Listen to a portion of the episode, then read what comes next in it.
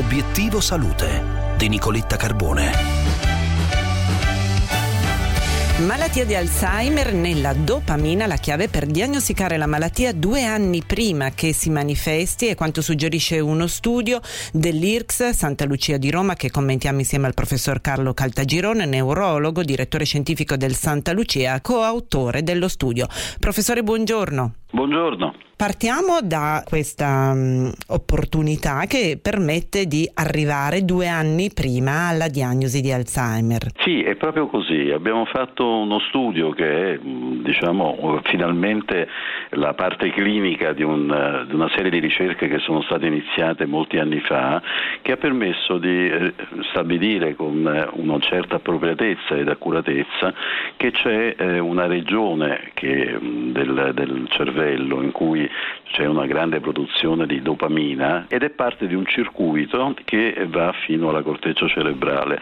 Bene, studiando con la risonanza, quindi con una metodica eh, eh, sicura e indolore eh, questa regione, si è potuto valutare che questo circuito è compromesso due anni prima della comparsa dei sintomi più importanti della malattia d'Alzheimer e in maniera molto chiara.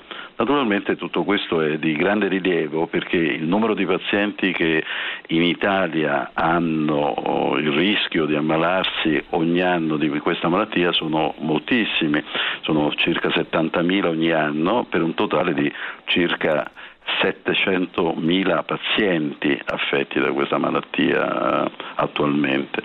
La prevenzione e la diagnosi precoce, professore, sono fondamentali per poter affrontare la malattia con tutte le armi che la ricerca in neuroscienze mette a disposizione. Ma professore, la persona che si accorge di manifestare i primi sintomi di un declino cognitivo ha a disposizione tanti strumenti per prendersi cura della propria salute. Quali sono?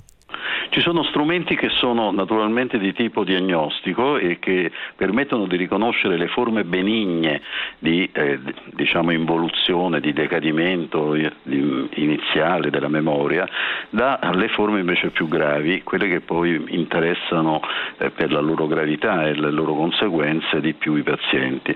E allora questi strumenti sono naturalmente valutazioni neurocognitive efficaci e adeguate e eh, studi con eh, diciamo, la risonanza magnetica eh, e magari eh, esattamente con questa metodica che abbiamo messo a punto e che è già attualmente disponibile e eh, alcuni esami del sangue che permettono di riconoscere con una grande accuratezza coloro che avranno o potrebbero avere con alta probabilità eh, lo sviluppo della malattia d'Alzheimer.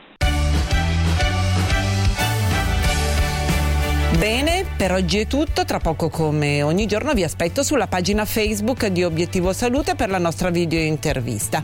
Eh, vi aspetto, non mancate e venite con me a conoscere l'ospite di oggi.